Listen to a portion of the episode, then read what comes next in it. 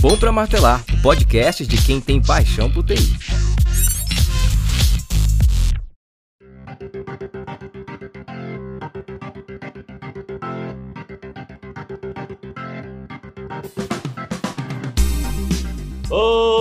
Dia, boa tarde, boa noite para você que está em casa, que vai começar a ouvir este podcast. Muito obrigado pela sua participação, você é extremamente importante para nós. Por favor, aguarde até o final deste sinal para responder a nossa pesquisa de satisfação. Este é o primeiro podcast no BPM Podcast, o bom para martelar. Qual é a ideia? Daquela coisinha que fica na sua cabeça, enchendo a porcaria do seu saco, martelando na sua cabeça. É exatamente isso que a gente vai fazer aqui. E hoje, não se esqueçam, nosso episódio piloto para a gente começar a tratar sobre assuntos diversos que vão variar de tecnologia, tendências, culturas e um imenso bate-papo que a gente vai fazer aqui com vocês. E para começar, a minha parceira de bancada, Mariana Gouveia, está aqui do meu lado. E a gente trouxe uma super convidada. Mariana, dá oi para as pessoas. Oiê. Bom, isso aí. E a gente trouxe uma super, super, super. Isso vai ficar lindo depois na edição, eu juro para vocês. Essas risadas, então, vai ser maravilhoso. E a gente trouxe uma super convidada, que é a Angélica Salado. Não é salada, não, gente, é salado. Voltamos à quinta série, não é mesmo? Voltamos à quinta série, exatamente. Nada como a quinta série. Eu lembro das minhas professoras de quinta série, eu achava que ia ser um legal, porque eu ia ter vários professores numa mesma turma. Eu descobri que isso é um pesadelo. É um pesadelo que acompanha até a faculdade, né? Isso, o pior de tudo é isso, né? E não, e se você resolve continuar, também continua depois. Tá? É horrível. É um Exato. pesadelo eterno, né? Para quem estuda, é um pesadelo eterno, né? Exatamente. Ah, que droga não vai acabar. Eu gosto de estudar, é, fazer o quê?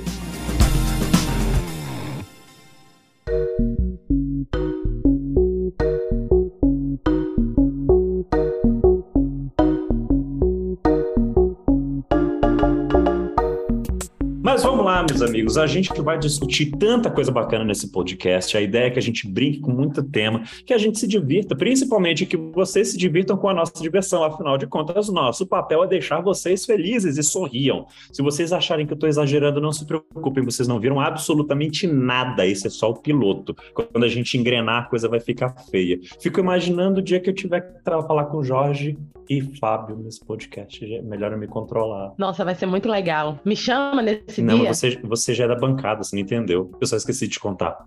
Mas vamos lá, hoje a gente vai começar aí o nosso primeiro tema, que a gente tem duas partes para discutir. Hoje a gente vai começar falando sobre Customer Centric, nomes bonitinhos que envolvem o X, CX, BX, UX, XX e um monte de X que trata, na verdade, de clientes. Né? A gente gosta, a gente precisa, a gente cuida dos clientes porque eles são a nossa principal fonte de alegria e felicidade. Pelo paradigma que a gente tem prestado atenção, muita coisa tem mudado ao longo do tempo. Né? A gente partiu do viés funcional que existia muitos anos atrás, quando a gente falava de um produto, de um serviço, para partir para o viés emotivo hoje, trazendo sempre o cliente como centro da estratégia. Vocês devem lembrar essa frase, essa frase a Angélica vai lembrar de onde eu puxei. Vocês vão lembrar que há muito tempo, há muito tempo atrás a gente tratava do homo como um homo, como um produto altamente eficaz que tira manchas e dá o brilho que a sua roupa merece. E hoje em dia nós somos o homo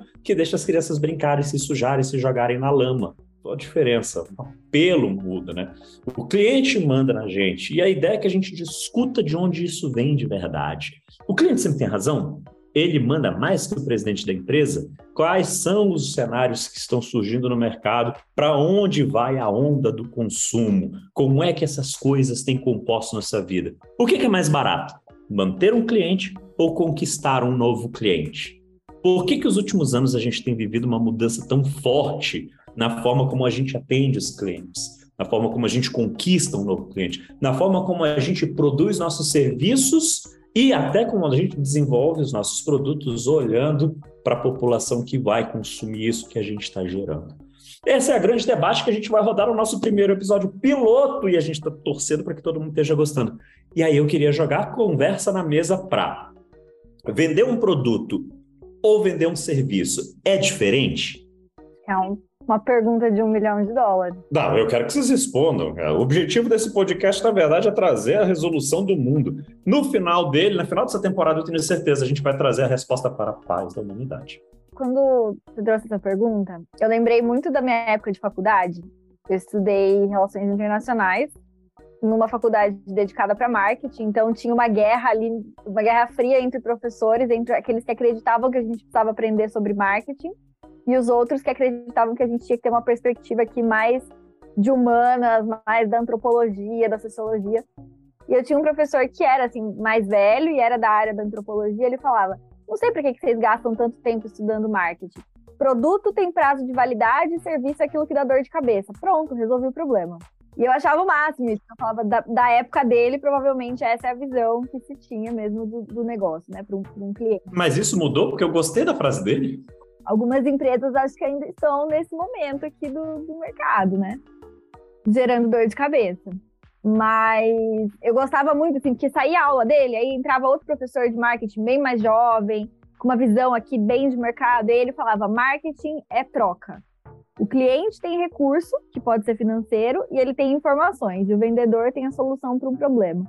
Então eu achava muito legal, assim, ver essa, essa diferença de pensamento dos dois, e eu acho que, que no fim das contas, assim, vender um produto ou vender um serviço vai passar principalmente por você ouvir o cliente. Se você não conseguir identificar o que é que ele precisa, você não vai vender nem sobre a forma de um produto, nem sobre um serviço, nem sobre qualquer outro formato aqui, né? Então, eu acho que independente do que se vende, o denominador comum é resolver o problema do cliente. E às vezes a gente esquece disso e acaba só gerando dor de cabeça e vendendo ali um produto para o cliente que talvez nem vá resolver o problema dele, mas daqui a pouco já não serve mais, ele vai precisar comprar de novo. Você fica num looping eterno ali de compra, sem necessariamente aproveitar uma solução. Então, me levou de volta para esse momento aqui da faculdade com essas com essas frases dos professores. Gostei dessas frases dos seus professores, é que gente, eu não fiz isso, eu só me meti nisso de gaiato, né?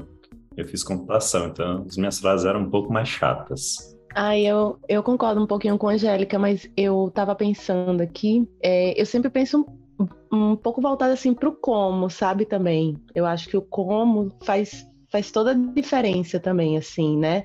Assim, como a gente vai vender isso, de repente é, é, é, é, a, mesma, a mesma forma de, de vender, né? Quando você começou falando sobre essa questão do, do da modificação, né? Do, de como a gente, de como o marketing hoje está tratando o consumidor, né? E a gente trazendo esse tema que a gente está discutindo hoje aqui, né? Voltado para o consumidor mesmo. É, como é que a gente está falando, como estamos fazendo? Acho que isso hoje está fazendo muito mais diferença do, do que, do, do que, o como tá, tá muito mais em evidência do que o que. E aí, de repente, acho que a Angélica pode trazer um pouquinho mais aí dessa experiência dela também com relação a esses comos, assim, como a gente apresenta o produto, como a gente vende um serviço, porque hoje passa tudo muito pela experiência. Exa exatamente, né? Os últimos anos a gente tem percebido uma mudança muito grande na forma como a gente tem tratado o atendimento dos clientes. Eu deixei de ser uh, um provedor de, de, uma, de, uma, de um produto ou de um serviço essencial na qual ele é dependente de mim, ele cliente, né? Eu tratava ele como se eu não existir, é, é, a vida dele acaba. Eu, eu criava uma relação de vínculo em que eu tornava ele um escravo meu. A gente mudou drasticamente da água para o vinho nos últimos 20 anos, mais ou menos, a forma como a gente posiciona produtos e serviços, eu estou muito mais preocupado em deixar ele encantado, feliz e satisfeito com o que eu entrego, com o que eu faço, do que simplesmente criar uma situação em que ele se prenda a mim e acho que muito disso vem, principalmente no mercado brasileiro, por conta da expansão que a gente teve da tecnologia e do mercado se abrir para novas oportunidades, tanto de surgimento de empresas e de prestadores de serviço, quanto pela vinda de, de outros atores externos. E acho que muito também impactado pela própria globalização é, de como o mercado conversa entre si, né? Uh, eu vejo muito isso acontecendo e passa exatamente por esse ponto que você falou, Mari, pela, pela questão da criação da experiência de consumo. O, o que me leva a pensar exatamente o seguinte: se é uma relação de consumo, a gente tem sempre uma escala finita de alguma forma, né?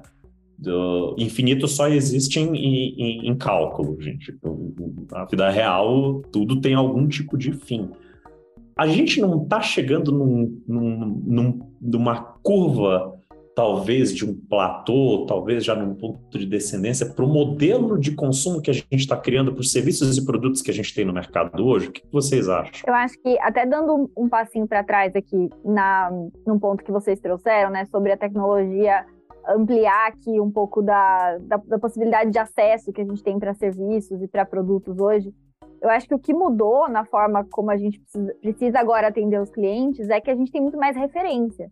Antes a gente tinha a referência daquele vendedor, daquele prestador de serviço que estava perto da gente, ele era a nossa única referência, a gente não sabia se existia algum tipo de atendimento melhor que aquele no mercado.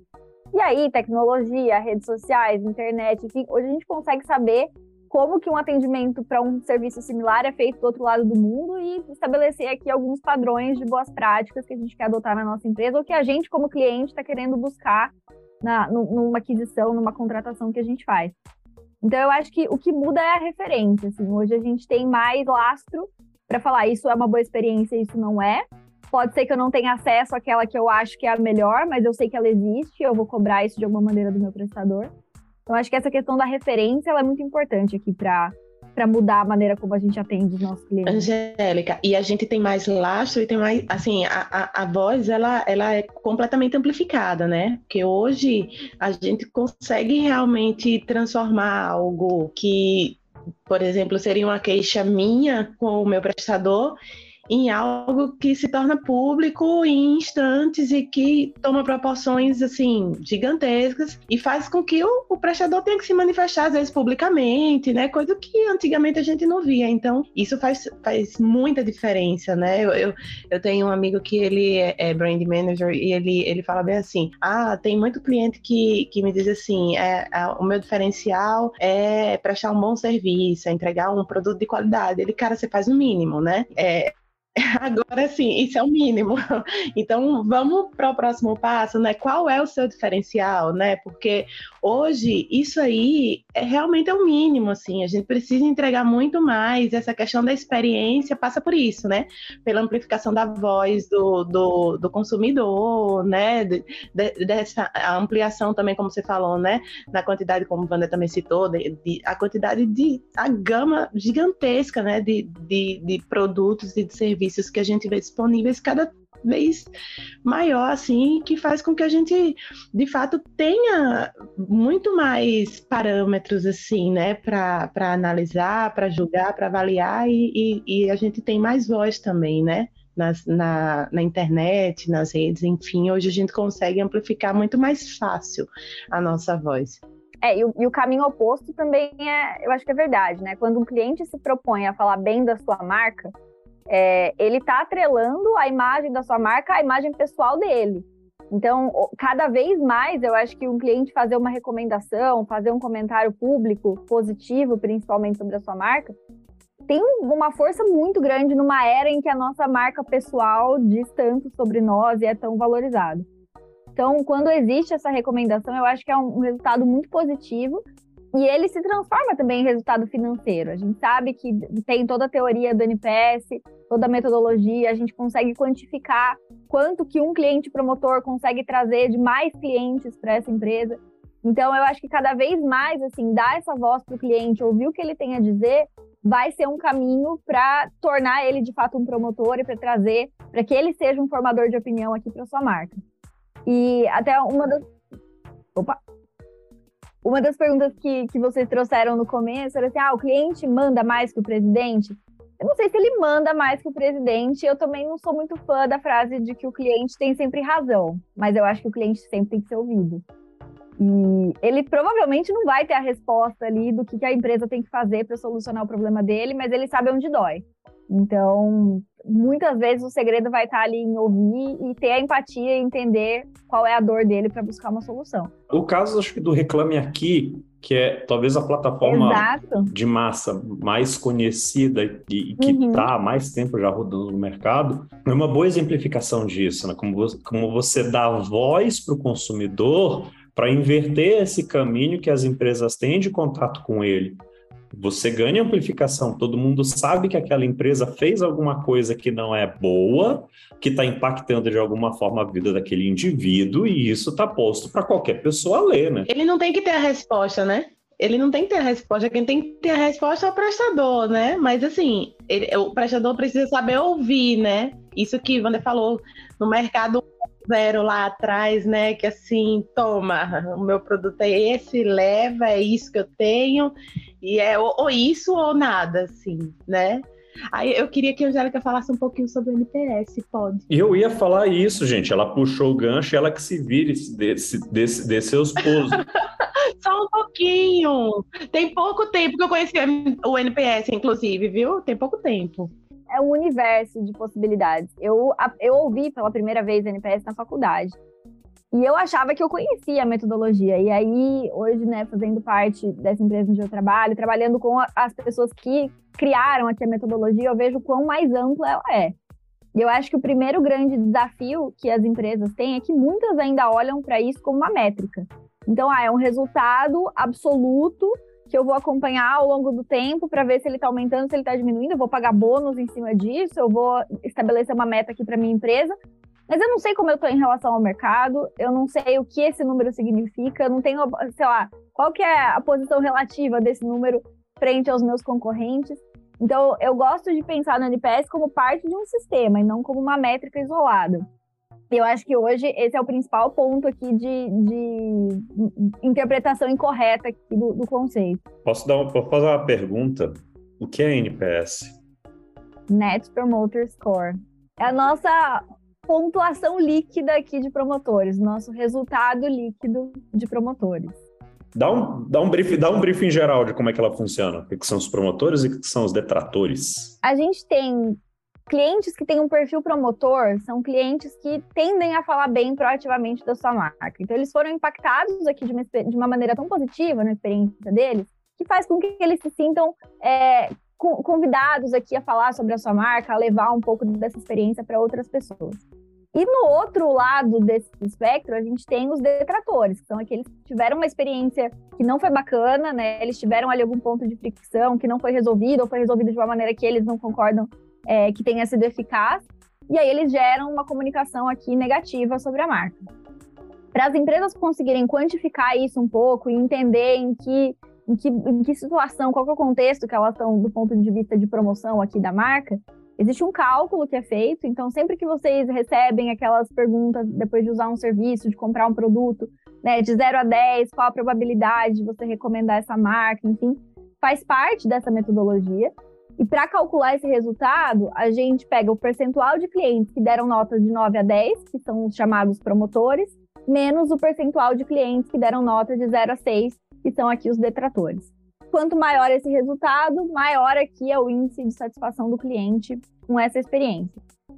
E hoje, né, a gente tem muitas empresas que customizam aqui o enunciado da pergunta e vão perguntar se você recomenda, se você se sentiu satisfeito, se você se sentiu feliz, se você se sentiu realizado. Mas, na verdade, existe uma, uma razão para a pergunta oficial ser qual a probabilidade de você recomendar. E isso é porque lá no passado, quando a BEM desenvolveu essa metodologia, foram testados diversos enunciados aqui possíveis e concluiu-se que o índice de correlação entre a resposta do cliente e o comportamento de compra dele era muito mais forte quando a pergunta era se ele recomendaria do que, por exemplo, se ele estava satisfeito, se ele tinha tido uma boa experiência ou se ele gostou do produto. Então, eu acho que desde sempre a gente tem esse, esse background aqui de que recomendar faz parte de uma conexão da, da, da sua marca pessoal com a marca que você está recomendando, e isso é muito poderoso. É mais poderoso do que você gostar de uma marca, é mais poderoso do que você ter uma experiência positiva. Recomendar é dar o seu nome também para aquela marca, assinar embaixo. Então tem uma força muito grande. Eu posso dizer que o NPS é uma metodologia para quantificar o boca a boca. Dá para se dizer isso sim. De certa forma, você consegue quantificar como é que funciona o como é, como é que você está medindo a, a, a capilaridade que o marketing individual pode alcançar. Exato. Eu ia dizer que isso é muito grandioso, sabe? Pode falar, gente. Porque o, a, a internet é um grande boca a boca. E assim, conseguir metrificar isso de alguma forma é fantástico, é fabuloso. Isso, e eu, eu, vou, eu vou confessar que depois da explicação da Angélica, eu me dei conta que eu já usei NPS errado. Boa! É você muda a pergunta achando que você está criando, na verdade, uma métrica de escala para quantificar algo que é qualitativo, né? Uh, e que na prática, pelo que você está explicando, inclusive da metodologia, nem toda correlação vai ser uma verdade. Você pode, inclusive, estar tá induzindo a pessoa a uma resposta positiva, porque você está fazendo a pergunta errada. E, e assim, a, a, os resultados aqui que não são tão precisos, eles podem vir por conta de uma pergunta mal formulada, que acaba induzindo uma resposta, ou muitas vezes essa questão de utilizar como uma métrica internamente é tão forte que aí a pessoa te pede para responder a pesquisa ao final do atendimento e ainda fala, ó, oh, se você dá, se você der nota 9, 10 é super importante para mim, tá? Então 9, 10 significa que foi bom. Não, 9, 10 significa que foi excelente. Então, a, às vezes, o próprio funcionário que está ali falando que essa pesquisa existe já vai induzindo, porque ele tem uma agenda por trás desse resultado. Então, é um outro cuidado que a gente tem que ter aqui na hora de estabelecer como usar essa, essa metodologia dentro das empresas. Né? Você falseia o resultado, né? Exato, exato. E aí, assim, é, é, muito comum também quando a gente está falando de uma empresa que faz o seu próprio NPS, né? O cliente sabe para quem ele está respondendo e a empresa sabe quem é o cliente. E justamente porque você é identificado, você tende a ser um pouco mais soft ali nos seus feedbacks, né? Você sabe que seu nome está em jogo, você não quer sofrer algum tipo de retaliação, você não quer ter um problema com a pessoa que te atendeu. Então você Judite. tende a ser um pouco mais. É... Judite! Judite! Eu já peguei teu telefone, eu já peguei o teu sobrenome, Judite. Que eu, eu vou fazer a reclamação, eu vou. Judite, Judite. Quando a gente trabalha aqui com, com pesquisas que não são identificadas, o pessoal desce a mão ali no, nos comentários. Então, geralmente, quando não tem identificação, o resultado é muito mais baixo, as pessoas são muito mais críticas, se sentem mais preservadas ali pelo fato de a identidade delas não estar tá linkada com a resposta. Então, eles são bem mais críticas aqui na. E até onde isso é bom ou ruim, Angélica? É, é, são, são dados que servem para duas perspectivas diferentes, né? Quando a gente está falando aqui de uma pesquisa identificada, que você sabe quem está respondendo, você tem os dados do seu cliente, você consegue retornar para ele. E muitas vezes agradecer o feedback, entender o assunto e falar um pouco mais e dar essa chance para ele ser ouvido, que às vezes é só isso que ele quer, às vezes ele nem sabe o que, que ele queria de diferente, mas o fato de ele ser ouvido já é um bom começo. Quando a gente está falando de uma metodologia aqui independente, né, o que no mercado a gente, a gente chama de duplo cega, que não tem essa identificação, isso ajuda a colocar no mesmo patamar se você quiser saber um pouco mais do seu concorrente. Então aí eu quero pesquisar não só o cliente da minha empresa, mas o meu concorrente também, entender como é que o nosso cliente avalia aqui a experiência com ambas. É mais interessante você fazer uma pesquisa não identificada, porque ele vai te dar um feedback mais é, honesto aqui das duas, e aí você vai comparar esses dados de maneira distinta, né? Então são metodologias diferentes. A ideia não é que esses números sejam iguais, mas eles atendem aqui é, objetivos estratégicos diferentes da companhia. Daí você falou uma coisa aqui que me fez lembrar o fato de as empresas quererem escutar as pessoas numa, numa granularidade ampla o suficiente ao ponto de elas conseguirem identificar a, o comportamento de cada consumidor, né, para trabalhar os grupos, tra trabalhar os famosos clusters, né, perfilar o cliente. Também acho meio horrível de vez em quando algumas palavras, mas na prática, quando a gente fala de marketing de massa, isso acaba acontecendo. Eu acho que cada cliente é um cliente, você tem alguns comportamentos que podem ser considerados de massa, mas a gente sabe muito bem que indivíduo é indivíduo. E isso acaba levando a uma coisa que a gente está vendo que eu enxergo como parte do tripé macroeconômico que hoje a gente tem no mundo. Né? Quando a gente olha consumo de forma em geral, seja de produto, seja de serviço, a gente tem um, um tripé macroeconômico que roda baseado em no próprio consumo, né? baseado na personalização e baseado na especialização. Esse grande tripé acaba moldando a forma como o comércio gira no mundo hoje em dia. A especialização, acho que poucos mercados como o mercado norte-americano conseguem explicitar isso tão bem. Você consegue chegar lá e achar uma loja que vende bonés azuis com um rasgo do lado esquerdo na aba curva que pessoas gostam desse tipo de boné. Eu estou falando isso porque tem um boné na minha frente com essas características, que tem uma bandeira do Chile e toda vez que eu entro no avião com ele perguntam se é a bandeira do Texas. Uh, eu não sei até hoje por quê, mas tudo bem. É mentira, eu sei. Bem parecido. Mas a especialização é muito forte, né? E o mercado norte-americano mostra isso para gente. Ou seja, você consegue ter nichos e consumidores para aquele nicho. Quando a gente olha o consumo, é a mecânica macroeconômica que a gente vê girando em torno do mundo. A gente saiu da era da pura indústria e passou para uma era de consumo pautado em experiência e muito forte em serviço. E quando eu olho para personalização, as empresas cada vez mais estão tentando entender comportamentos individuais. Mas isso não gera custo neste processo? Eu não, tô, eu não vou gastar muito para atingir o um indivíduo e, e gerar uma experiência, eu criar um produto ou vender um serviço que é tão específico ao ponto de eu ter uma parcela pequena de consumo, o quanto isso vale para a empresa? Isso gera custos, né? Quando você está olhando para o NPS, que você falou, eu fiquei pensando nisso. A gente trabalha para funilar cada vez mais o atendimento, eu tenho indicadores cada vez mais personalizados, mas quanto na prática eu uso isso para fazer essas coisas? Será que eu, na verdade, só não estou gerando dados à toa para falar que eu personalizo, mas na verdade, quando eu tra traço a estratégia, eu acabo traçando a estratégia num nível mais alto, né? Nossa, eu acho que é um, um, uma boa pergunta aqui é, os clientes que a gente vê que hoje usam o, o NPS da maneira mais eficiente é, internamente aqui, eles têm muitas informações sobre esses clientes, eles têm aqui, um acompanhamento desde o início do ciclo de vida desse cliente até o momento em que ele deixa de ser. E isso é possível quantificar. Então, quando você começa a personalizar mais a tua oferta de serviços, mas você tem uma base de dados, você tem um acompanhamento é, fiel e preciso sobre o comportamento desse cliente com você, você consegue saber o quanto ele está te gerando de receita em cada um dos pontos de engajamento dele com a companhia, em cada momento dele do ciclo de vida. Então, existem cálculos hoje que podem ser feitos, inclusive, para dizer quanto te custa cada promotor, quanto te custa migrar um detrator para um promotor e conseguir fazer essa matemática aqui de uma maneira que os investimentos em processos se paguem é, conforme você melhora aqui essa, esse indicador, essa nota. Mas são poucas as empresas que eu acho que fazem uma boa gestão dessas informações hoje.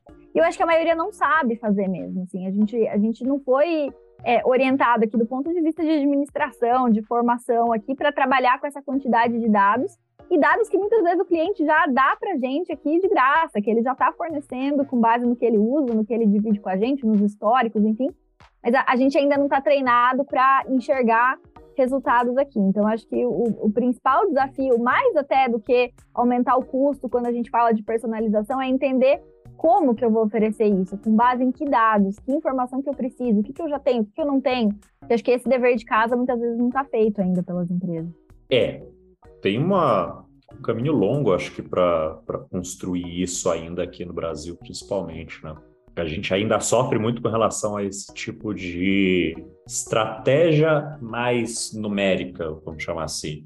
É um ponto que eu acho que, inclusive, a parte tecnológica ela, ela ajuda bastante. A gente um, um, um dos produtos que a gente trabalha um dos produtos nossos, que é o Infox BPM, ele tem muito essa capacidade de criar esses fluxos para eu acompanhar esses processos, automatizar estes pontos, fazer essas conexões, coletar estes números e conseguir dar essa atração para as empresas. Mas não adianta a gente ter um produto se culturalmente eu ainda não estou acostumado a fazer isso. Eu vejo muito nas, nas estratégias de marketing uh, das startups que eu participo de conselho, que a gente gira por aí, conversa com um amigo aqui, outro ali, uh, o marketing milagreiro. Né? Eu quero gerar experiência de consumo rápido para o meu cliente, mas eu não quero estudar como fazer isso. Me dá uma fórmula que eu vou aplicar uma propaganda aqui no, uh, sei lá, eu vou patrocinar um filme que todo mundo vai ver minha marca e semana que vem eu vendi milhões, como se fosse uma coisa muito fácil de fazer, se tivesse uma fórmula secreta. Ninguém se preocupa com essa parte do estudo, com essa parte da metodologia, com o levantamento numérico, com o compreendimento de como construir uma estratégia, que ela é pautada por uma característica simples, precisa de tempo, qualquer coisa, né? Eu vejo muito isso acontecendo. Não sei o que vocês acham. Então, tem uma coisa que, puxando o gancho do que Angélica falou, tem uma coisa que, que eu acho muito bacana, que é isso, assim, ainda o marketing ele não, não sabe avaliar dados, não sabe analisar dados e, e, as pessoas não enxergam o marketing de forma estratégica, enxerga como uma operação apenas e isso termina se tornando sendo visto assim como uma fórmula mesmo, como como o colocou, né? Então como como creditar, né, é, é, a essas métricas, como fazer essas métricas de fato, né, é, tornarem a, a, a, estratégia de marketing e até mesmo a operação né, do, do marketing é, serem otimizadas, né? Como, como o Wander levantou aqui. Não, eu acho, eu acho que esse ponto da Mariana, ele é super importante, assim, e a, a gente não, não tem ainda muito essa clareza nem de quais informações a gente precisa levantar, é, como que a gente vai entregar, esse ponto do marketing ser muito operacional, eu acho que é a realidade da maior parte das empresas ainda. Então, precisa de uma mudança muito cultural ainda para a gente aprender a usar os dados de maneira responsável, né, de maneira eficiente aqui, e também não gerar dados só por gerar. É, o cliente já faz um serviço aqui para a gente que é fornecer muita informação. A gente já recebe muita informação do nosso próprio cliente. Mas eu acho que a gente tem um dever de casa importante ainda de conseguir trazer resultados a partir dele. São poucas empresas que, que fazem.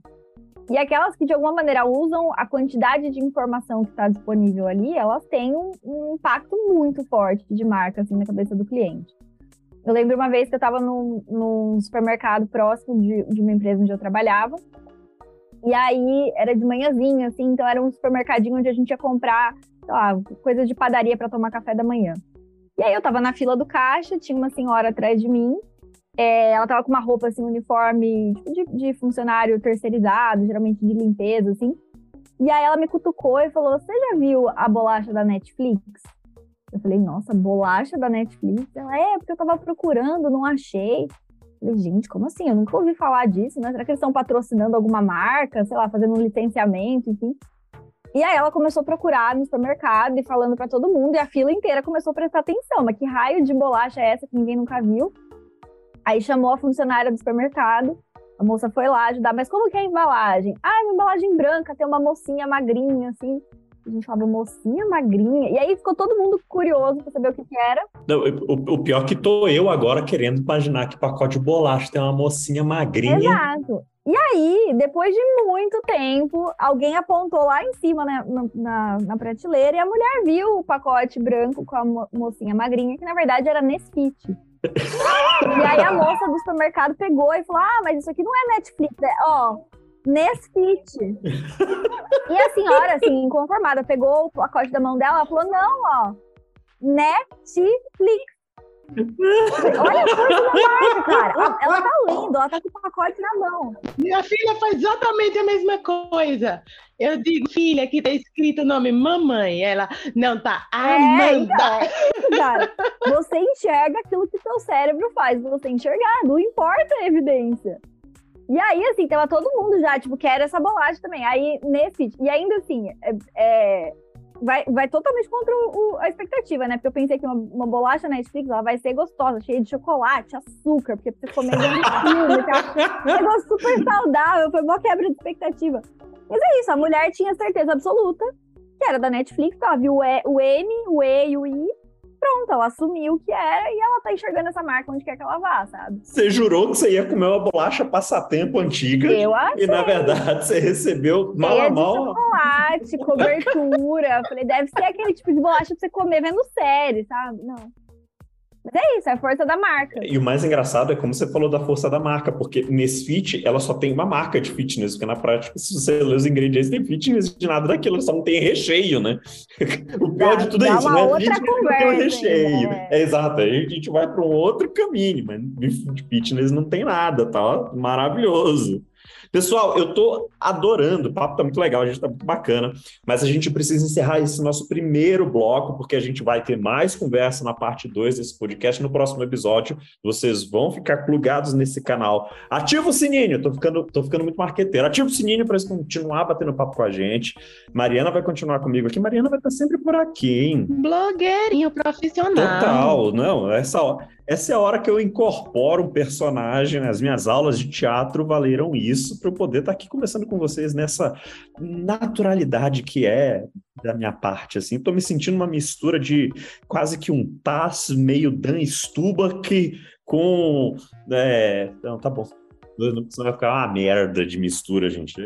Misericórdia. É, mas meu, meu, meu sonho de consumo era um dia ser é, um apresentador que nem, assim, não sei quem também. Cristina Rocha. Não, não, acho que ele tá mais com o Silvio Santos, animador da galera. Eu tô mais, na verdade, para aquele cara que fica lá no Saara ou no Braz com um microfone. Olá, você que tá passando na rua, entra aqui, promoção, duas pastinhas por cinco reais. Essa vibe. Pessoal, então é isso. Muito obrigado por vocês que estão aqui nos ouvindo. Aguardamos vocês no próximo episódio. Fica um beijo nosso para vocês e até mais.